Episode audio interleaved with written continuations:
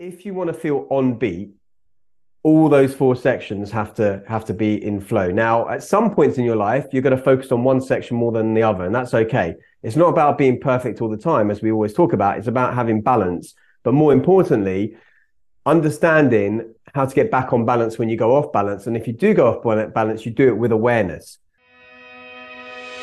Welcome to the Mindful Paths podcast with Nick Day and Hari Kalymnios, where we explore the fascinating world of mindset, mindfulness, fitness, well-being, vitality, leadership, and of course, personal development.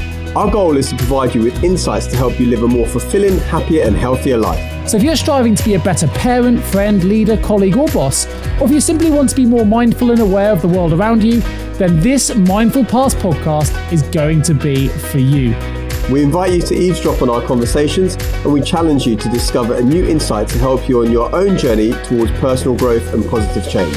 So sit back, relax, and let's begin our journey together on the Mindful Paths podcast. Hari, good to see you, buddy. How you doing? Nice to see you too. I'm doing well. I'm doing well. I've had a, a good day, so it's uh, it's all good. Good to be here. Well, look, our show is now out in the ether. People have started to uh, to download and listen, which is interesting. Thank you for everyone that's given us early feedback, uh, including one client yes. sent me. I want to hear a man search for meaning by Viktor Frankl, which I thought was a lovely touch. Someone listened. Yeah, to, gave me that book today. So attention.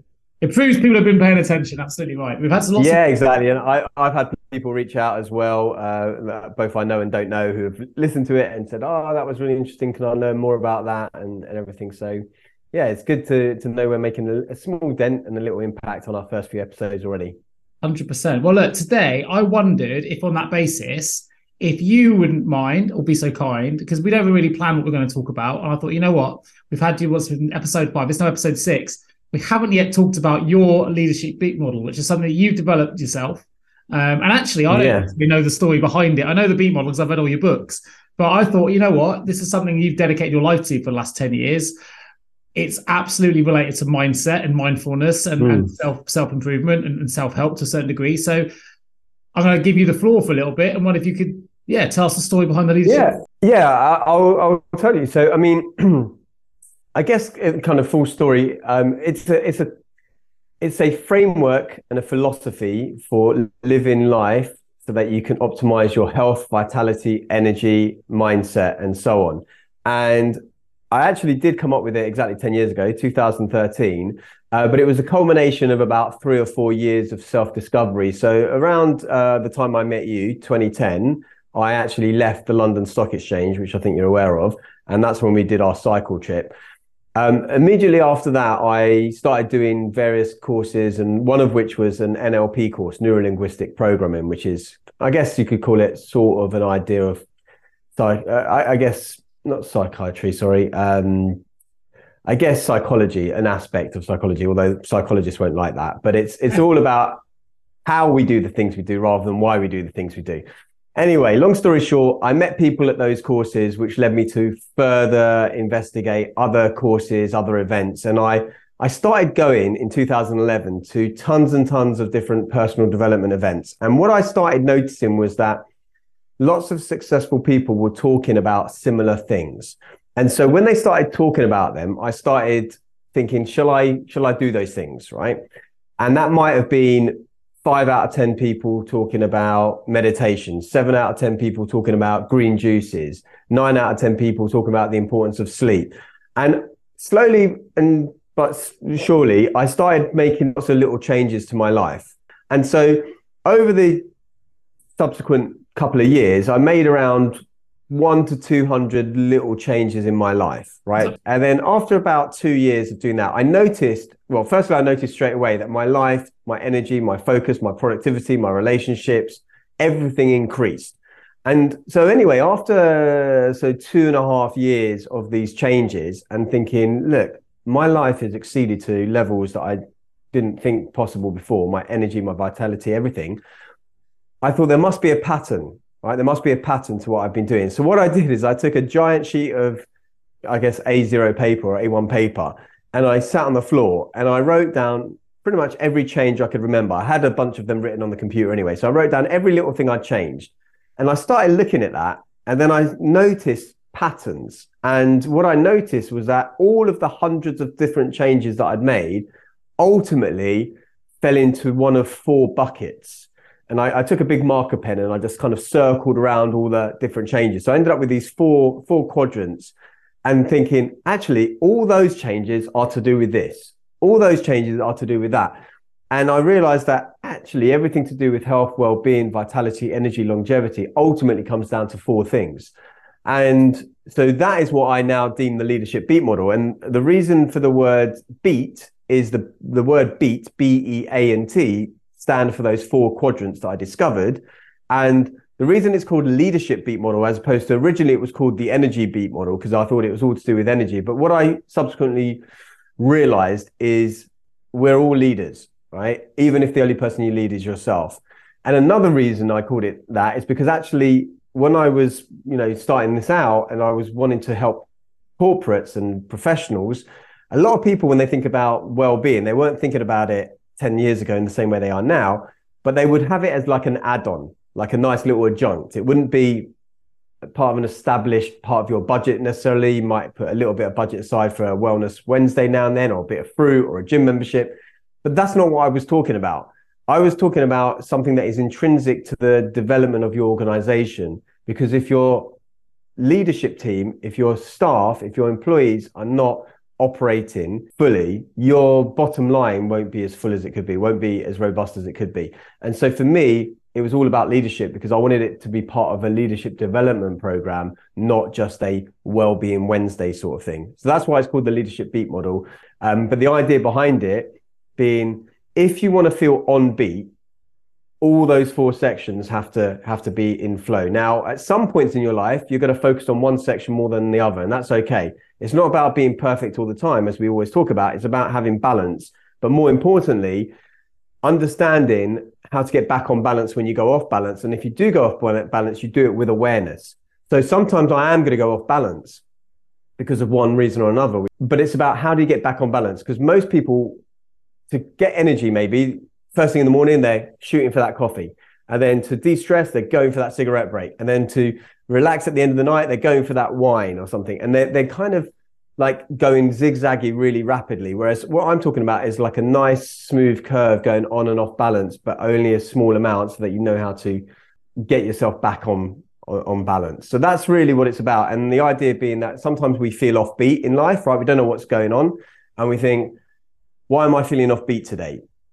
It's going to be one of those B, E, A, or T. Tell us what the B, E, A, T is. Yeah. So the first one, B, stands for brain. Now, most of the listeners maybe already know that my brand is called the Thought Gym, and even our tagline is "Train the uh, the mind, and the rest will follow" for the podcast. Because the brain is a metaphor for mindset, psychology, um, gratitude, uh, beliefs, values, emotions, and so on. And what I realized that, and this is why the brand is called the Thought Gym, is that first everything really starts with a change of mindset, and that's when it becomes easy to change things even though changing the mindset is the most difficult thing sometimes, but you then will shift your beliefs, shift your identity into the thing that will actually ultimately serve you. So when I made these changes, it wasn't actually that hard for me because I had a massive shift in mindset. So B it stands for brain, and that's all about, like I said, gratitude, language, beliefs, values, mindset, identity. Then the E stands for elements. So this is all about how you nourish your body from the inside and out. So this includes, so we have five elements. So these are the five elements of ancient Greek culture, because I'm Greek after all air, water, earth, fire, and ether. These are five things that surround you or nourish you inside and out. So air is a metaphor for breathing, right? So breath techniques are very popular these days. Wim Hof breathing, pranayama, yogic breathing. So it's all about how we nourish ourselves with the air that we breathe and the different breathing techniques to give us energy. Water obviously stands for water, but there's a lot more to water than just drink water. Then earth is also about our relationship to the earth as well as the food that we get from the earth. So it's not just about what we eat, but also how we interact with the earth. Okay. Things like grounding or earthing, as they're called, which is basically being barefoot on the ground or on the earth and the connection that you get to the earth and the positive effects you get from that. Fire is all about sunlight, vitamin D, being outdoors. Okay, the great big fireball in the sky.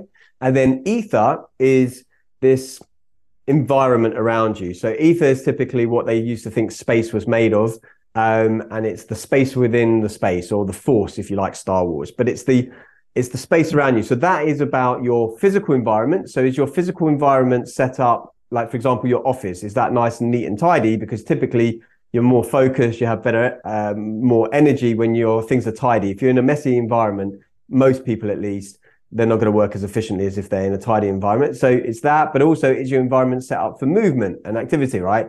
Maybe you have a chin up bar in your doorway. Maybe you've got a standing left desk like I've got.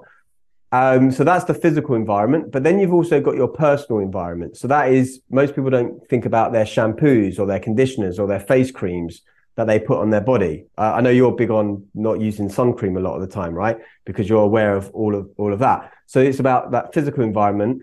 And then the last part, you've got the physical environment, the, the personal environment, and then you've got the uh, invisible environment. So that is the world of EMFs, Bluetooth, radio frequencies, and the effect that those have on your body.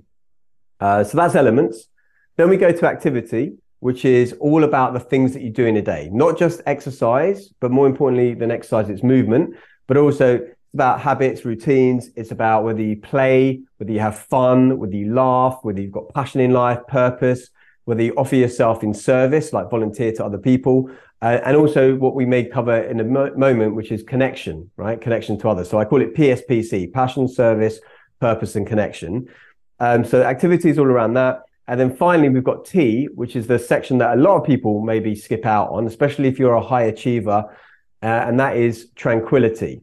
So that is about how you rest, repair, rejuvenate the body. For example, sleep, meditation, fasting, um, something I call digital nutrition. Uh, there's massage, there's time off, there's holidays. So that's all about repairing, rejuvenating the body. So you've got pretty much everything that I've come across since then, since discovering this 10 years ago, falls into one or more of these, these four quadrants. And I simply ask myself, if I'm feeling offbeat today, what do I need to focus on from the B, E, A, or T to get me back on beat? Because I might, let's say I've slept well and I've done my green smoothie and I've exercised and I've done all the things that we think should we should be doing. So why am I feeling low in energy? Well, actually, it's because I haven't seen anyone for four or five days. Because this literally happened to me when I was discovering this ten years ago. I reached out to me, and you were talking about having a lack of connection. That's where you're going to go with this, isn't it? Yeah. Because at that time, you, I think you're in the middle of your beat beat model discovery mode, and you reached out to me. We hadn't spoken probably since the last cycle tour, but I remember you reaching out and saying, I'm lacking connection. I'm doing everything right. I don't understand why my model this isn't working. And you realized that you wanted to reach out and you made connections and you saw people. Yeah. You probably hibernated a little bit writing all their manifestos and realized you hadn't Oh yeah, that's the thing, yeah.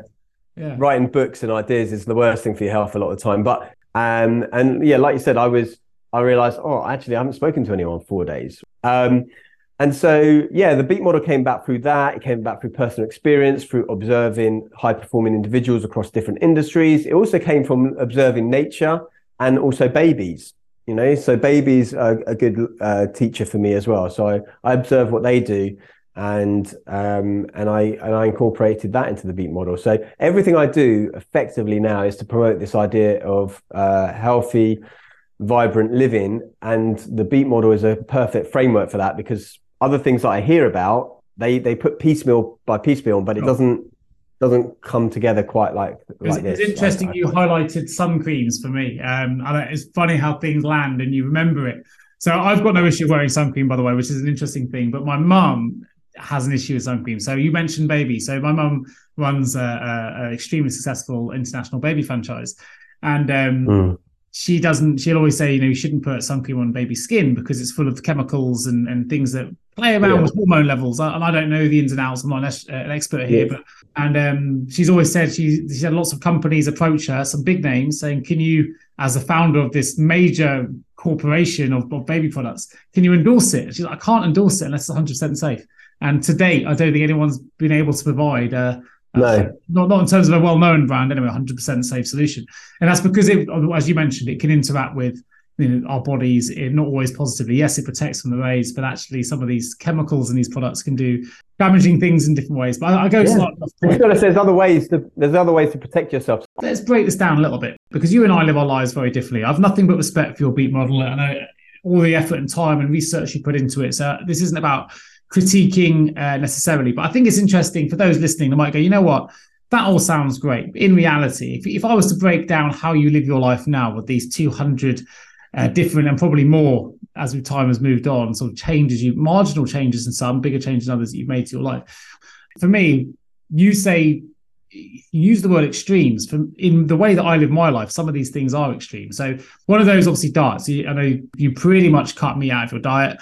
You don't have any blue light or very little blue light in your house. You'll wear blue light emitting sunglasses after seven or eight o'clock at night. And yeah, you, yeah. When you talk about digital fasting or, or, or, the way you manage it, I mean, you literally cut out all digital products to, to, to a degree where most people would say it just wouldn't work for me for whatever reason. Like they would say the way you're living your life is extreme. I would say the way I I I'm not willing, and there's a lot of willness in here. I'm not willing to make some of those changes. However, I, I will probably go a little bit of the way each time, not the whole way. Even though reading your model, it tells me that if I did do that, maybe I'd have a a better, more more vitality and other things. But for whatever reason, I'm not willing to make what I would call sacrifices, even if for the better good, to go to the extreme levels that you have. So, for the layman listening, what are the core things that you would narrow down to go, okay, if you can't go to the levels that I've got yet, and maybe they'll start that journey and, and follow the path to your level later on, what are the key things that you would recommend for healthy mind, healthy body? Okay. I mean, before I go into that, I, I would I like to maybe offer three counter arguments to what you just said. Well, the first thing is the beauty of the, and this will touch upon what, your question, but the beauty of the beat model is that there are a plethora of things that go into it, right? So it's not being you don't have to do 100% of the things 100% of the times right so that's the that's the beauty is that lots of things some things are going to be bigger hitters than others i think what i'm getting to is how can we make this a system where people listening can make enough marginal changes to start getting the benefit of your model so without having to go the whole way, where they can start to feel the benefits, even if they're not willing to go the full hog. Okay. Um, all right. I will come to that then. Um, before that, let me let me come to the other two counterpoints okay. as well. So, um, so the first one was that the, firstly, there's lots of things that you can do within the beat model, which is great. So you don't have to do everything that I do. Um, the second thing is that what you you see as extreme is what I consider like other things extreme. Like for example, let's say changing your diet being extreme, right? And I, I heard this example, I think from Dean Ornish, and he said, "You say changing your diet is extreme, people will never do it." But actually, what I consider is cutting someone's chest open and clearing clogged arteries and putting a heart bypass extreme. So for me, I consider those other things, those eventualities extreme. And I guess what I'm doing is I'm sacrificing in some people's mind something today so that I don't have to sacrifice later. However, like I said, the B of the beat is brain and it's all about your mindset. And so for me, I don't see any of those things as a sacrifice or it's just like when you were eight years old, there was probably favorite sweets that you had, right? If you were to go into a shop now and those sweets were still available, you probably wouldn't even be consciously aware that they were, they even exist you're not feeling that's a sacrifice to say no to that uh, sugar Curly Wurly or whatever the I, I know exactly what the suit. I was an army and navy and aniseed ball nut, and I would go straight for those both of those two buckets. But, but when you go into a shop now, do, do, do you do you seek it out? Maybe if yeah, you saw it, hundred percent, yeah, because it brings, oh, you, it brings okay. Good, well, you're you're, you're, you're counteracting my argument then. But but most people they've got things that they did in the past that they now look, don't do that they're not drawn to doing. They've just I fallen guess, away. It's not like you having to resist it. So I'm in, I'm in agreement with pretty much everything in your model, right? So I'm not trying to be contrarian for the sake of it, but there are certain things. No, no, I, I like the voice of uh, the the kind of layman let's, though. That I mean, diet was always going to come out at some point because we have very different diets in the way that we live our lives. And I know, by the way, I also want to come to my third. I want us to come to my third rebuttal as well. We'll come back. That's all right. But um, you know, I know that I could be more optimal with my diet, particularly from a sporting aspect, right? And I know that I've had a donut today. I shouldn't have had donuts. That's not good for anybody. There's no goodness in a donut bar high calories and fat, right? And I get that. So there are things that I know I can make improvements for.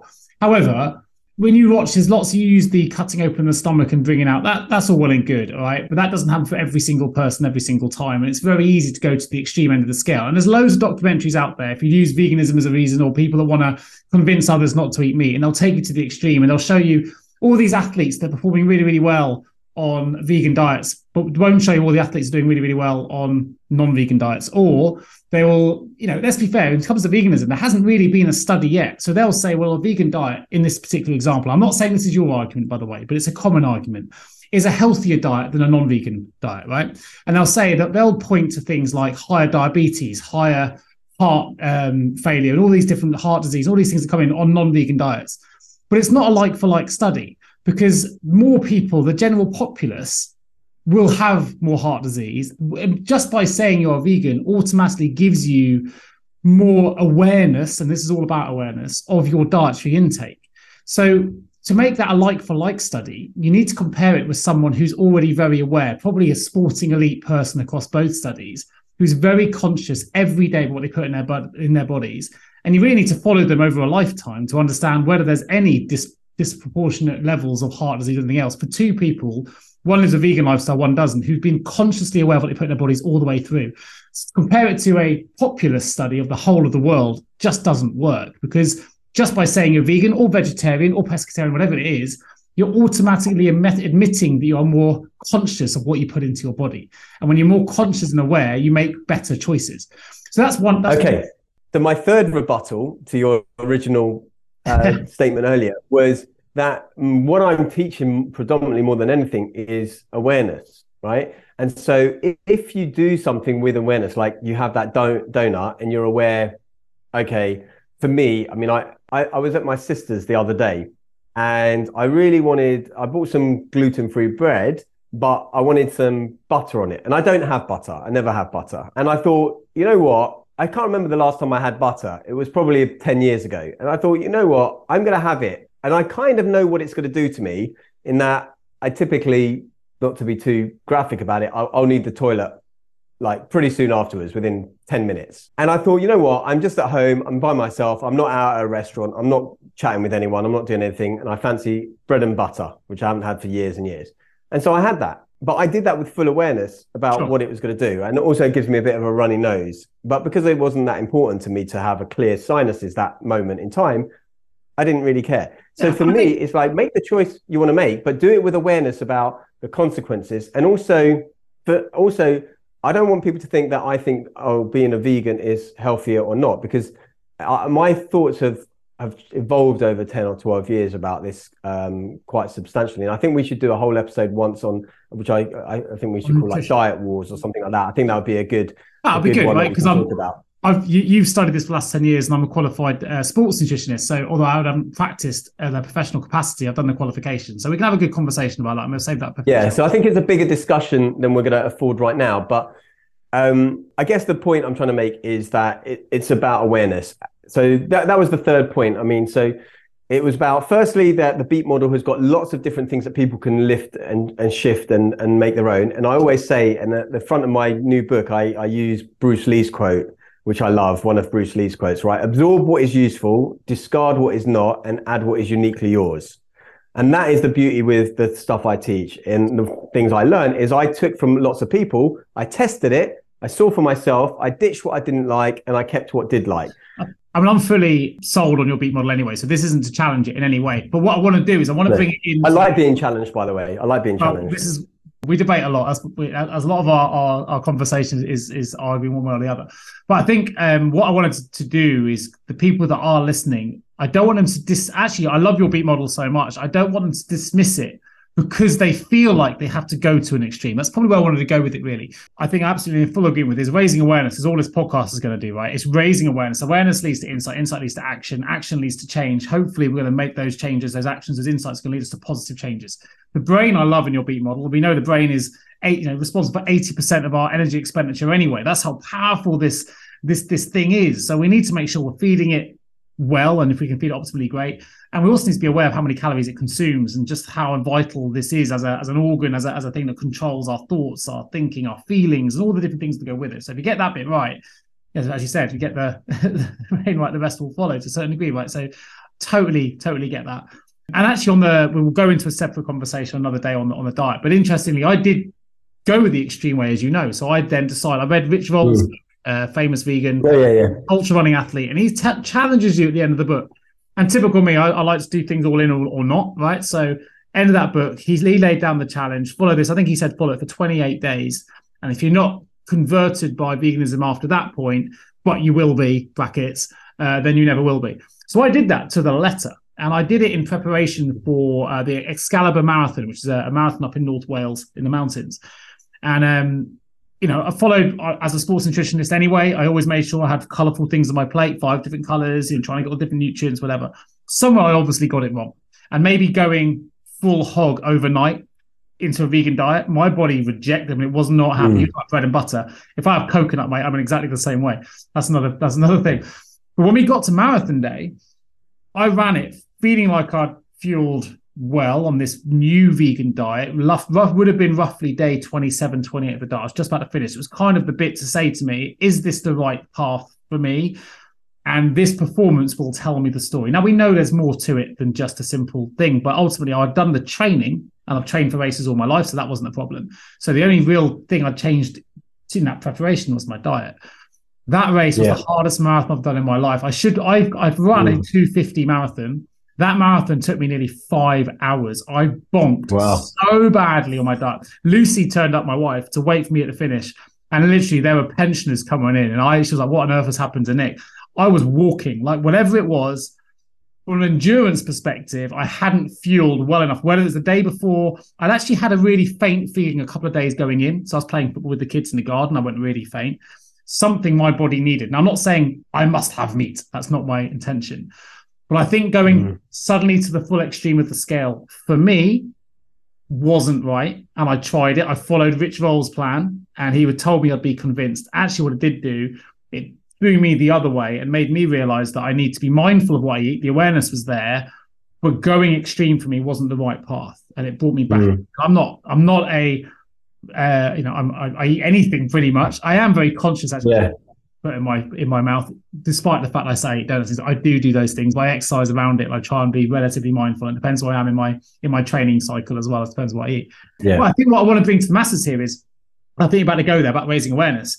I want everyone who listens to this to follow your beat model because it just makes sense. But I want them to make it accessible for them. So let me bring it back to you. How can we make the beat model accessible, knowing we can raise awareness about food? We've kind of covered that maybe one thing that I really want to talk about was social connection because I've had a week where I've been to one of my best, closest friends, like growing up, uh, wedding, uh, which was amazing. Mm. And I met old school friends when I was at the wedding. I then came back from the wedding. I had a whole week off with the kids, which was great with the family, which was very rare. So away from work, a uh, bit of a digital detox because I wasn't on email and on my phone, all the other bits. Uh, my wife may disagree, but I'll say I was on it less than usual. And then uh, finished it on the uh, Saturday with one of my friend's 40th birthday parties where we danced the night away. And I think what was really interesting for me during that social connection piece was the joy. I think joy is the right word. The joy we got as a family mm. and as friends, dancing with each other, singing, you know, talking about old times it's such a lift. And it was like, wow. The one yeah. thing I want to talk about is actually the hormones, the way it impacts the brain, the way that we feel good. I know we know yeah. that endorphins are behind highs, and actually we know social connections can release endorphins. But actually, when you take it a level further and you start dancing, it's not just about social connection, but you can maybe this is going the difference of going to extreme here. If you dance with somebody, I dance with my daughter, my wife, where you don't really care, you don't care if anyone's watching, that just creates a whole new level of of high. And I did some research and I, I, realized that actually there's another class of brain chemicals that get released because I was so interested to know why I felt such a high. And, you, and people may be aware that you release something called uh, endocannabinoids, which are literally the same chemicals mimicked by cannabis. So I think yeah. neuroscience have described it as the don't worry, be happy, happy chemicals. But that's how you mm. feel. So wow, five yeah. minutes of this a day with my daughter, and I'm going to be buzzing. So interestingly, connection. So connection in in the beat model which comes under activity is about emotional connection and physical connection as well so the dancing what's great with dancing is there's also physical touch 100%. which is really, really really really good for you um, but it's about emotional and physical connection both to other people but yourself but there, you may have heard of the Grant study. I think it's called the Grant study. Um, and it's the longest running study, I think, on health and well-being. I think was started in the 1930s out of uh, out of Boston, and they took students from a deprived, uh, people from a deprived area, and then people from uh, the student population in uh, Harvard. I think, incidentally, actually, um, JFK was at one point enrolled in that study at some point in the career. Anyway, that ran for about 85, 90 years. It's still running now. And what they noticed, um, several conclusions, but one big thing that was quite interesting was that what indicated how healthy a person would be at 80 years old when they looked at them at 50 was not things like, you know, their diet or their diabetes level, their heart disease or their blood pressure, but was the strength of their social connections. Those with the strongest social connections at 50 were likely to ha- live longer and be healthier at 80, despite blood pressure, medications, all of these things. Um, it's so important. It's one of the things that I feel, uh, if I'm looking at the beat model myself, uh, there's a couple of things that I probably fall down the most at. One is connection, right? I feel I've got you know, a strong family connection, but um, I don't have my own family, as it were, but I've got, you know, my sisters and parents sure. and things like that. So, and, and also because I'm of that age where a lot of my friends have their own families, they're, they're kind of Guilty. hanging out with their family. Yeah. Yeah, exactly. Right. Yeah. We tried to hang out last week. We were both only 20 minutes away, actually, uh, near Brighton. And, and it's easier for me because I'll say, oh, I can just go. But you've got like two kids to think about and wife and, yeah. you know, you know, all of those other things that you've got to sort out. Um, so for me, the connection piece is something I need to work on. And, and there's a couple of other sections as well. But what I said about balance before, and I think I mentioned right at the beginning, is that if I, if I focus on one area of the beat model, I may take a hit in other areas. So one of the things that I sometimes go and do is I go on these kind of personal development seminars, which maybe last a few weeks. So one uh, in particular I go to a couple of times anyway is one called Mindvalley. It's like a TED Valley. Talks me Burning yeah. Man. Yeah. And so when I go on those, I'm going primarily, as are many people, for connection. Now, what that tends to ultimately mean, if I'm honest, is that there's later nights than I would normally have. There's more alcohol than I would normally have. There's less sleep than I would normally have. So I know I'm going to take a hit. And like we've talked about the Oura ring before, the Oura ring, every July that I've gone, I see massive hits in like my stats because I get a lot of uh, increase in my step count, but I get massive hits in terms of amount of sleep I get, my heart rate variability. My heart rate is always up on the nights I have a drink because I normally alternate nights anyway. And you can see this wave going of when I'm drinking and not drinking. But I know for that two, three week period that my other sections will take a hit because I'm focusing on that connection piece. And this is the, what I'm talking about is once you're aware of all the things that actually will optimize you, you get to pick and choose what you need to focus on at any given moment in time because the reality is that some people can actually do very well focusing on one area, right? You might find someone who is super passionate about their business and they work all hours. They like, like Elon Musk, maybe, right? Like sleeps I mean, like three I am recording this while still being sat in my office at half past eight. So okay. exactly, yeah. you're, you're working really hard. You're super passionate, and you've got all the energy of a of a two year old, right? But at some point, it might be five months in the future, five years in the future, 20 years in the future. Unless you have balance across all four areas uh, overall, something's going to come crumbling down. I quite like that because this links to something uh, we talk about. Well, actually, links back to your beat model of the brain. I'll get to where I'm going with this in a minute. But you talked about stress. So I'm in the office now. It's half past eight, thereabouts. It's late. I should probably go home. i am going to try and do a run yet before I go to bed and different things to happen before this the evening. But actually, if you do too much of one thing, that stress response continues to grow, and eventually you can work from. People, we were very familiar with the word stress. Public are familiar with the word stress. Public are familiar with the word distress in particular. But that's the other side. People aren't familiar. There's a curve. You talked about the curve when you say on your Oura ring, where you drink, it curves. For me, it probably just flatlines, but you know, it goes up and down. But there's the other side of the of the curve. So distress is when you you you hit your optimum, you start going downhill. You go downhill, you're in distress. That's the other side of the curve. But going up the hill, there's something called eustress, which is when has mm-hmm. anyone even heard of eustress in the public domain? No one ever talks about eustress. You hear things called mm. stretch goals, or when we're in that stretch zone. That stretch zone essentially is that that eustress part of the zone where we feel like we yeah. are being challenged, but when we're at that challenging zone where we're actually working at our optimum, we we create purpose doesn't come from consumption; it comes from production.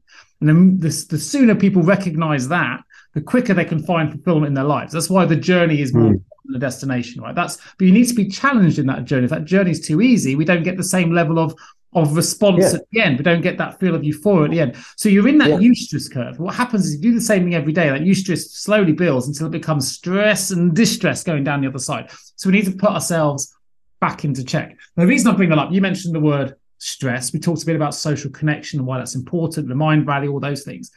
But you know, you've done more research in this area than I have.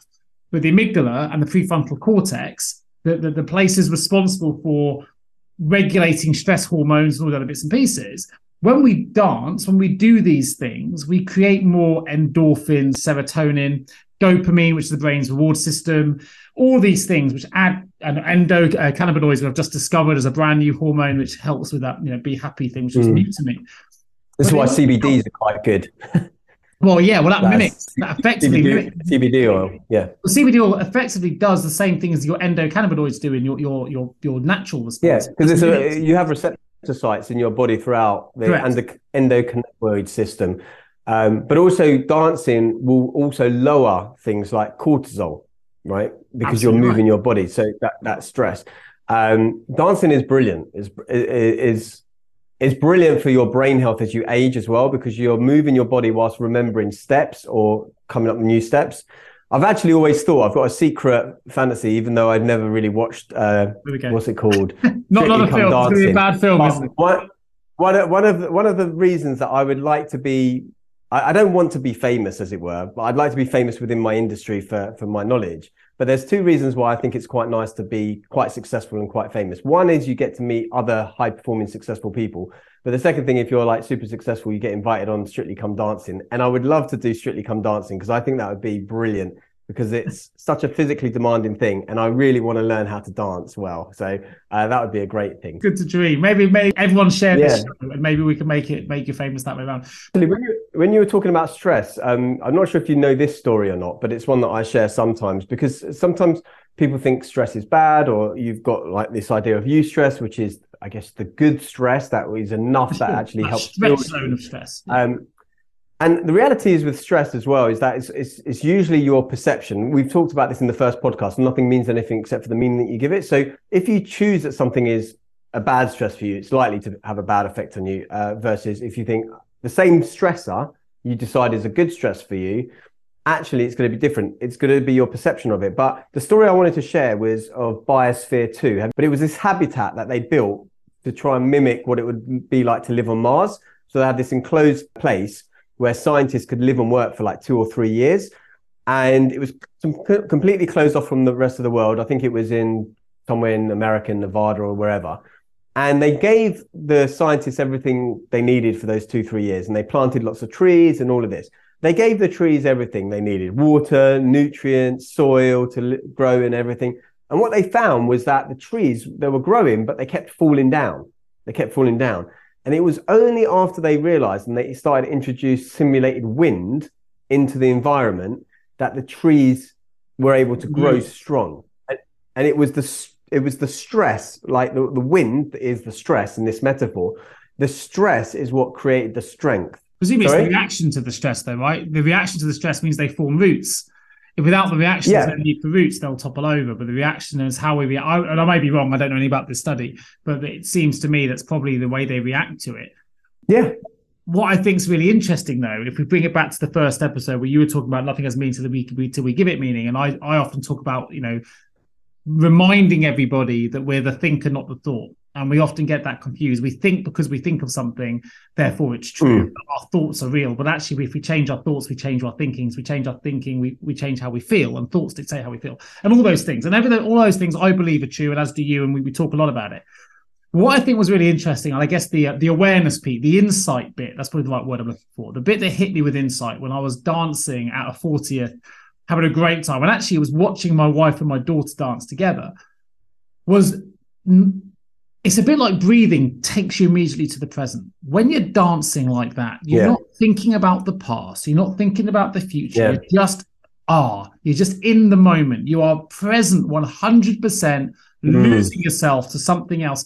And actually, I would argue. That I don't think there's any thought going on at all. That's what I would call total flow. And you mentioned the word flow earlier being in that flow is what I think most of us want to aspire to be. And that's when we absolutely feel optimistic, we feel joy, we feel happy. There's a lot about this in the game, uh, the book, The Inner Game of Tennis, um, which I'm a big Mm. fan of. It's an old book, but it's, it's a brilliant book. And in in that book, he talks about the state of flow. And the inner game of tennis is about get you know trying to get that state of flow. So if you look at, um, I always think of Ivanisevic, even though he's really old and played years ago. But let's think of Roger Federer Yeah. he's not thinking all the time about I need to put my backhand here, my hand up here. My, when he he's just playing, he's No. instinctive. He's in the moment, and it's when if anyone's watched the, the re- recent Netflix series, you watch where the mind starts to take over from flow, and they start thinking about shots or think everything goes wrong. The minute we Mm. start thinking about stuff. We overthink it and everything goes wrong. We, we're desperately trying to find our, our state of flow. But it's when we're in that state of flow that I think we feel the best we can possibly feel. And whether or not you get there in your meditations, I don't I don't meditate, although I, I practice mindfulness. But how's your experience of that? Because you mentioned flow earlier in your beat model, and I would argue that that's when we're not really thinking about anything at all, or we're not aware of them anyway. And yet, I think flow is an interesting state, and it's not one that I necessarily aspire to get into uh, a, a huge amount of time because it's not one that you tend to get into. Um, I mean, the meditation, I've got to say, for me, I remember only probably one time, uh, and this was probably six months into my meditations about 12 years ago, where I was. I, I was not. Uh, there was no thought, and I felt like connected to the entirety of the universe. Um, and then you desperately the ego wants to chase back to that stage a- again and again. So I don't tend to get there with the meditation, if I'm honest. Uh, meditation for me is more of a practice than a than a, an achievement, the flow state or anything like that. Um, I'm someone that's always in my head, actually. So that's actually why I want to do things a bit more like dancing or things. I remember when I was doing a little bit of sparring um, years ago uh, with the gloves and the boxing that is also a point where you can't really think. You don't have time to think about the shopping or the bills or what you're going to have for dinner because if you do, you're going to get hit in the face. And the same with dancing. You've got to be in that. If, if you're not, then you're going to be quite And wooden and stiff everyone listening dancing. to this will be able to resonate with the sense that when you're thinking about your dancing, it's not a fun Oh, it's experience. terrible. It's horrible. It's terrible. Like everyone's watching you. It's when you probably, for me, had a few beers. I can, I'm not, it's just not in my mind. I'm just in the moment, in, I would call it flow. But at the beginning, if you're like learning a crap, dance or if you're learning something, and again, I come back to Bruce Lee because um, it's quite interesting. I'm not sure if it was Bruce Lee talking about this or I saw it in some some show or something, but I remember there there there was like a court case, right? And I think the the expert martial artist was you know on trial for like manslaughter or something like that, and I guess the defense was that it was automated, right? This process of defense that happened. And I think the way that the lawyer proved it to the prosecution lawyer is uh, he had a tennis ball or something, and he threw the tennis ball at the at the lawyer, and the, the lawyer just caught it, right? Caught the tennis ball. And he said, well, why did you do that? Goes, I, I didn't think about it. I just did it. And it's like, well, exactly. That's the defense of the, the, the martial artist because they'd done 30, 40 years of martial arts. Their instinct was just to act, not to think and to just do the thing. Um, I guess it was a defense mechanism. You're going to have controlled defense, but and this was a, a show or a movie, so don't take my word for it as being an actual court case or Bruce Lee doing this. But the point I'm trying to make is that a lot of the time you practice a t- technique over and over and over and over and over and over, so that you don't then have to think about it, so that it becomes instinctual. Like, and and that's the idea. But flow comes from a lot of conscious effort to begin with to Sure. become then unconscious again in I the mean, activity. You wouldn't necessarily believe that in the way that I dance. Uh, however, we arguably dance from the minute we're born, right? It's something that we're, it's innate within us to want to love music and to dance and to move. Anyway, movement is part of, is innately within us, but you wouldn't think I'd have anything Yeah. dancing class at all if you saw me on a dance floor. But interestingly, it made me think about a great book called Bounce, which you may or may not have read. I can't think of the name of the author. I have Matthew Syed. Matthew. Syed. I like that book. So he, he talks yeah. about it. So he, he he's a table table tennis world champion and the ten thousand mm-hmm. hours of dedicated practice. And he turned out he ended up getting there because he lived in the village of loads of other uh, a t- tiny table tennis. Uh, an, ex, an ex Chinese world champion was training them, and all three of them, I think, that lived in that village became world champions at different times. I mean, that's a different thing. Yeah. The was he, he, he was playing table tennis, and of course, you've got less than a second to respond to a smashed hit. He doesn't think where his hand goes; it just moves. No. He then played tennis. I think he was he was invited to a Wimbledon. Like he was, yeah, and he couldn't hit a thing because he had to it think. Terrible. It was absolutely awful, and that's a bit about the flow piece as well. I've been when you don't have to you don't have to think about it.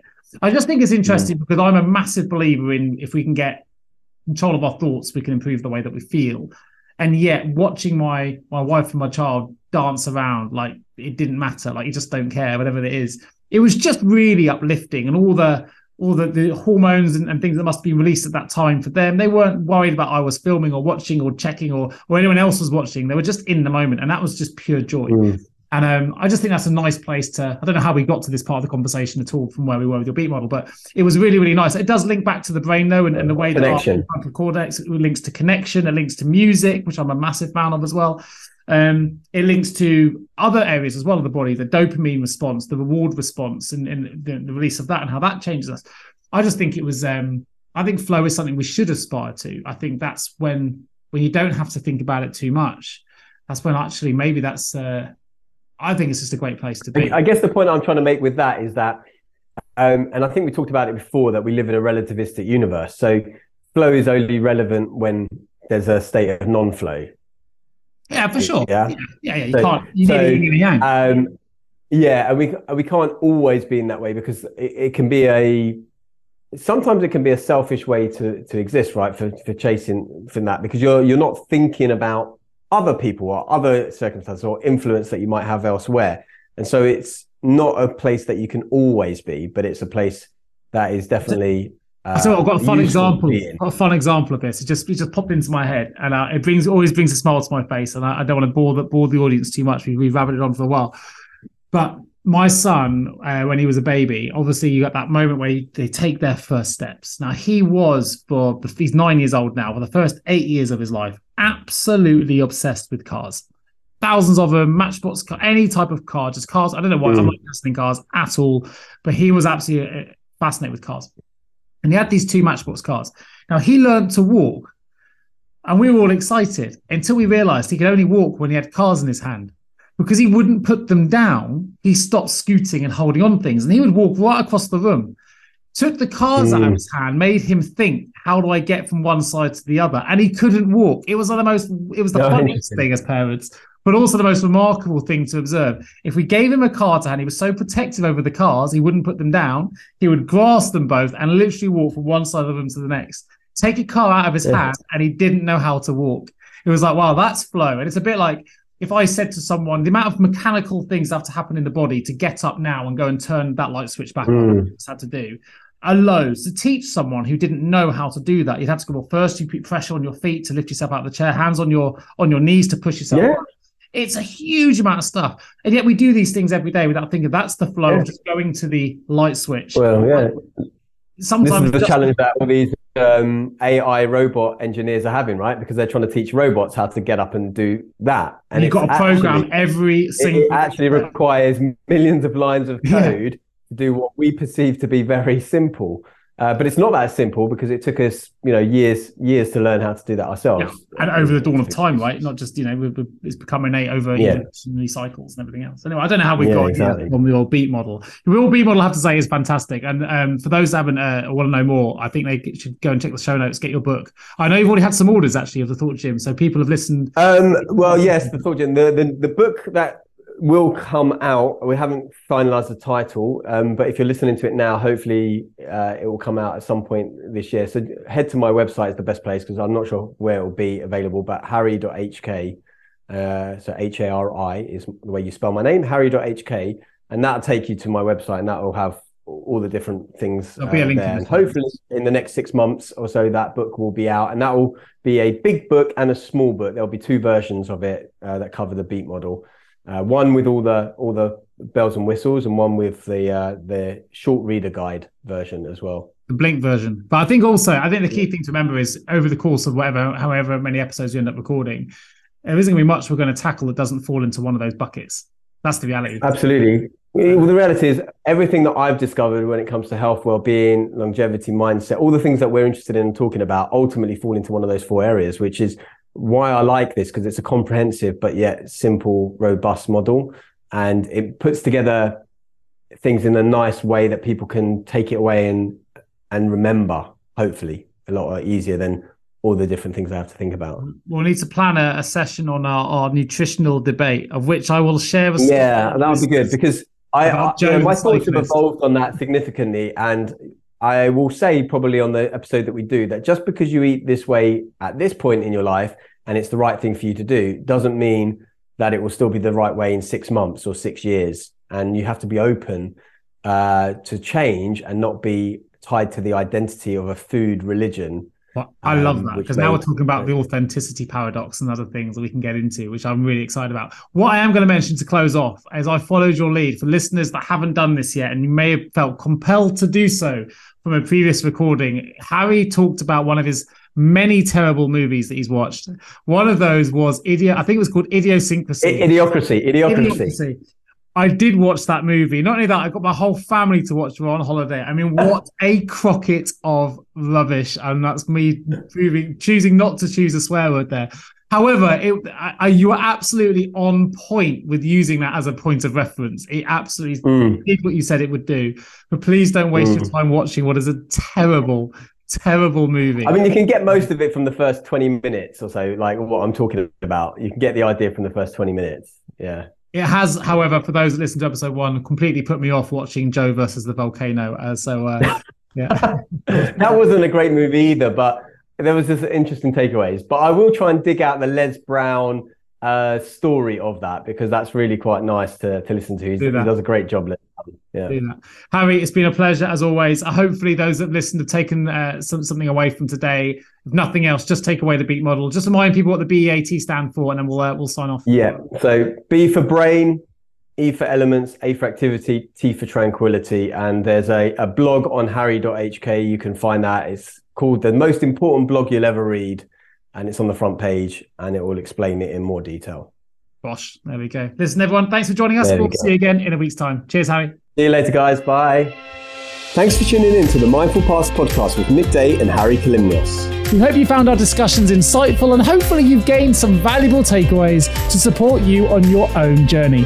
Please leave us a review on your preferred podcast platform and share an episode that resonates with you with a friend or family member who may also find it valuable. Please also don't forget to subscribe to our podcast to ensure you never miss a future episode. And in the meantime, we'll continue exploring mindful path topics to provide you with more insights and more ideas to support you on your personal growth journey. Thank you for your support and look out for the next episode of the Mindful Paths podcast dropping soon.